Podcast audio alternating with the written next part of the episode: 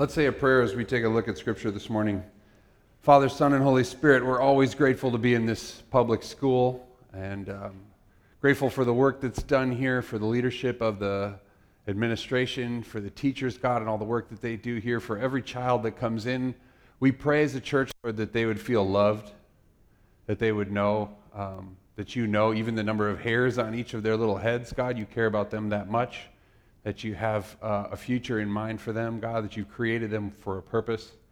Um, Lord, that they would come to know that, uh, that this would be a safe place for them to learn and grow um, and feel your love. In Jesus' name we pray. Amen.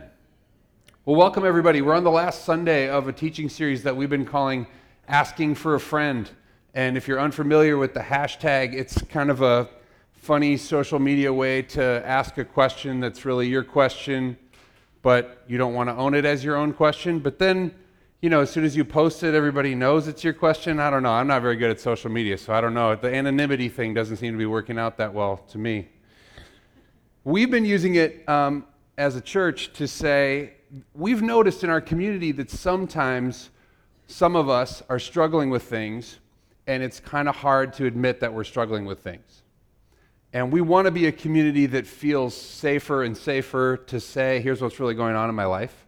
And so we're using the phrase in kind of a funny way, but also a very serious way to say, some of us have some questions that we'd rather label asking for a friend, but there really are questions. And we need to learn um, how to step into some of the things that are really going on in our lives. And so we've covered lots of topics over the last four or five weeks and mostly tried to give you steps to say, here's how you step into these kinds of things that you know are happening in your life, but might be hard for you to address. So, as I was, as I was thinking about the last sermon in this conversation, I thought, today let's focus on our own need for forgiveness, our own need for healing, uh, our own need to be the kind of change that we want to see in these world problems that we're all aware of and that we would love to fix. And as I was thinking about that, I remembered this um, a handful of stories from these churches in central New York State, central New York State, that I've been working with. And uh, what I've been trying to do with them is help them to engage their neighborhood in some new ways, to engage their community in some new ways.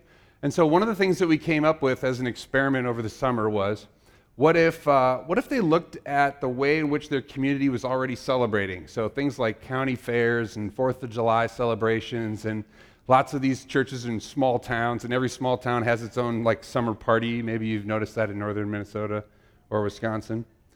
Uh, and so they, they came up, we came up with this idea of uh, what we called the prayer cloth experiment. I have some pictures here for you to take a look at it. Here's how it worked.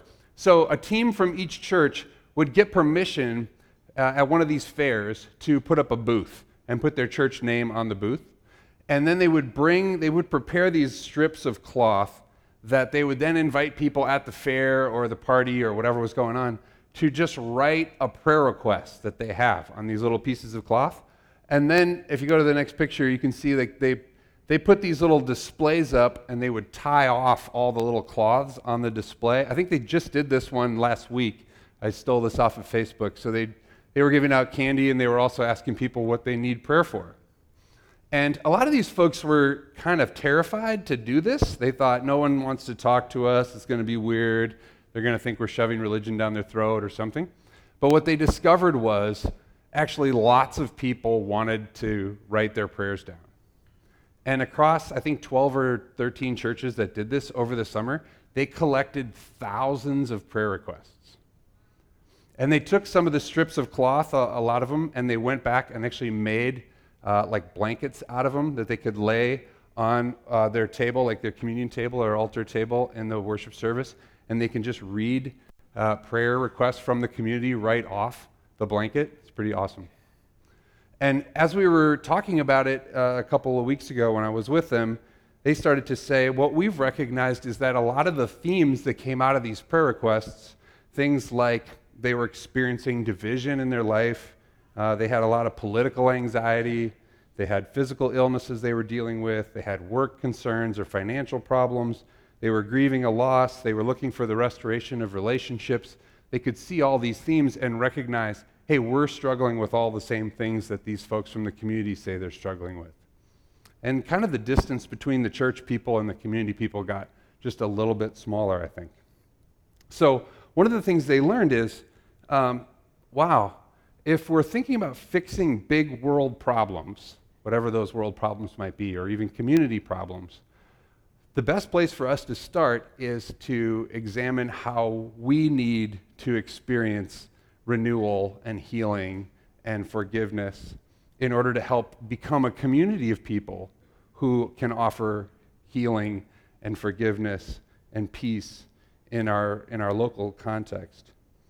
And so, this reality that whatever change we want to see out there uh, has to start in here. And that's real simple. But my sense of just listening to everyone talk about whatever lately is that it's a lot easier for all of us to externalize these problems and kind of say it's these folks that are causing this problem or those folks or this way of thinking or that way of thinking and and I don't hear a lot just in casual conversation maybe you can think about whether you do I don't hear a lot of people saying well here's my problem here's where I'm failing here's here's my struggle and my struggles making life worse for other people I don't hear a lot of people saying that or posting that on Facebook. Sorry, everybody, I've failed you this week. Here are all the ways I've failed you. I wish I hadn't. I'll try to do better next week. Maybe somebody can experiment with that post this week, see how it goes. I want to talk today about the need for us to have healing in each of our own hearts and in our collective heart as Mill City Church. I want us to acknowledge, for a moment anyway, on a Sunday morning, that we all have dark places that we're struggling with and that we need God to shine light, as Stephanie was praying just a minute ago, to bring forgiveness and to bring healing re- re- continually into our lives as the beginning of becoming a healing presence in the world. And so we're going to finish this series up by talking about our own need for forgiveness and for healing and for actually doing some of that, um, asking and, and, and, receiving from God today.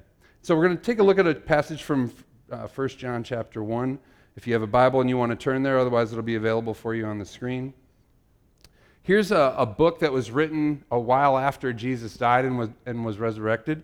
And it's written, uh, it started out by saying, hey, we're a bunch of witnesses who saw Jesus and experienced him and learned who he was and, and saw him firsthand. And we want to write these things down so that you all will believe in what he told us and what he taught us and who he was. And right away in the first chapter, they go right to this same theme of light and darkness, sin and forgiveness. And so I want to read that passage to you this morning. It says, This is the message we have heard from him, referring to Jesus, and declare to you God is light. In him there is no darkness at all. If we claim to have fellowship with him and yet walk in the darkness, we lie and do not live out the truth. But if we walk in the light as he is in the light, we have fellowship with one another, and the blood of Jesus, his Son, purifies us from all sin. If we claim to be without sin, we deceive ourselves, and the truth is not in us. If we confess our sins, he is faithful and just and will forgive us our sins and purify us from all unrighteousness. If we claim we have not sinned, we make him out to be a liar and his word is not in us. My dear children, I write this to you so that you will not sin. But if anybody does sin, we have an advocate with the Father, Jesus Christ, the righteous one. He is the atoning sacrifice for our sins, and not only for ours, but also for the sins of the whole world. So let's unpack this passage a little bit uh, and think about our own need for this forgiveness and honesty and authenticity and healing. He starts out by saying, essentially, hypocrisy is dark and honesty is light. And we have lots of conversations within Mill City Church about how damaging hypocrisy is in the church and everywhere else. And he's simply saying here look, you can't claim to walk with God and yet live in the darkness. And specifically, the darkness in this first couple chapters is later named in a passage I didn't read to you as hatred for your brother and sister. That if you are claiming to know God and walk in the light, but you still have hatred for your brother or your sister, then you don't know God. And the darkness, um, when, as we tend to hide that darkness and we try to display the good, we make the darkness worse when we pretend we don't have any in us. And instead, there's this incredible freedom and healing comes when we admit there's darkness going on in my life, in the world, in our community. What are we going to do about it? Instead of pretending it doesn't exist, naming it and saying, Jesus has a way to deal with this that we need to pursue. It struck me that there is a lot of hatred for brothers and sisters right now in our, in our culture, in our community. It's a lot easier to hate someone who's different from you or thinks different from you than it is to love them. And scripture seems pretty clear that even when you disagree with someone, even if someone is considered your enemy, Jesus calls us to love those people, not hate them. And so there's this darkness that I think, even though John wrote this a couple, uh, 20 centuries ago, we're still dealing with. We're still fighting it off. The next point here out of the text is that we're all contributing to the problem we are facing. Again, this is, uh, this is the post that I'm not noticing on social media or anywhere else, really, where someone's leading off the conversation that's saying, I know that my own mistakes and my own sins and my own faults contribute to the overall challenges that we're all facing. The scripture says if we claim to have no part in the challenges we're facing, if we externalize everything as everyone else's problem, then not only are we still in the darkness, but it goes so far as to say that means you're calling God a liar. Because God is trying to show each one of us that we're all contributing to the problem, that we all have some responsibility to say, I know that I'm at fault, that I have mistakes, that I have sins that I need to own up for. Man, isn't it just so much easier to blame somebody else for something than to take responsibility? I'm, I'm pretty good at this, I've found. I can find someone else to blame. Like if I work at it, right? If I sit down and say, all right, here's a task. This didn't go well. I got to find somebody to blame. I can do it 100% of the time. Maybe you can too. And it's much, much harder to say, okay, what's really my part of this? What's really my responsibility here? What can I own? What can I fix? How can I um, be the person who acknowledges my own fallenness, my own sinfulness? Then it goes on to say in chapter 2 that God's response to sin is Jesus Christ. And this is where I really want to highlight today the difference between a Christian response to sin and a humanist response to sin, for instance. We live in a world where humanism seems to be the, the most popular thought of the day, right? A humanist response is we can fix it by getting smarter, by educating people, by getting people to see things correctly, by appropriately uh, directing resources. And while none of those things are bad, they don't address the deepest problem, which is our own nature. They don't address the deepest problem where God says, Look, call- you are called to avoid sin, but you couldn't do it. And so instead of asking you to do something you couldn't do, Jesus comes to earth as a sinless person and offers himself as a sacrifice, as a, as a redemptive um, act on the cross, and also defeating the power of evil and sin and death so that we can all have a different kind of victory in our lives. That's the Christian response to sin. And so God's response to sin is grace. It says, Look, we're writing to you, chapter, uh, chapter 2, verse 1. We're writing to you so you can avoid sin. But if you don't, if you get caught up in sin, there's somebody who wants to advocate for you, who wants to say, There's a way to find forgiveness and grace through Jesus Christ our Savior. And not just you, not just your mistakes or my mistakes, but the sins of the whole world can be addressed through this trust in Jesus Christ. That's the solution the text offers us. And so, what do we do about this? Um, how, how can we step into these things that maybe we're more comfortable saying we're asking for a friend than owning ourselves? This verse 9 in chapter 1 of 1 John really helps us zero in on one action we can take.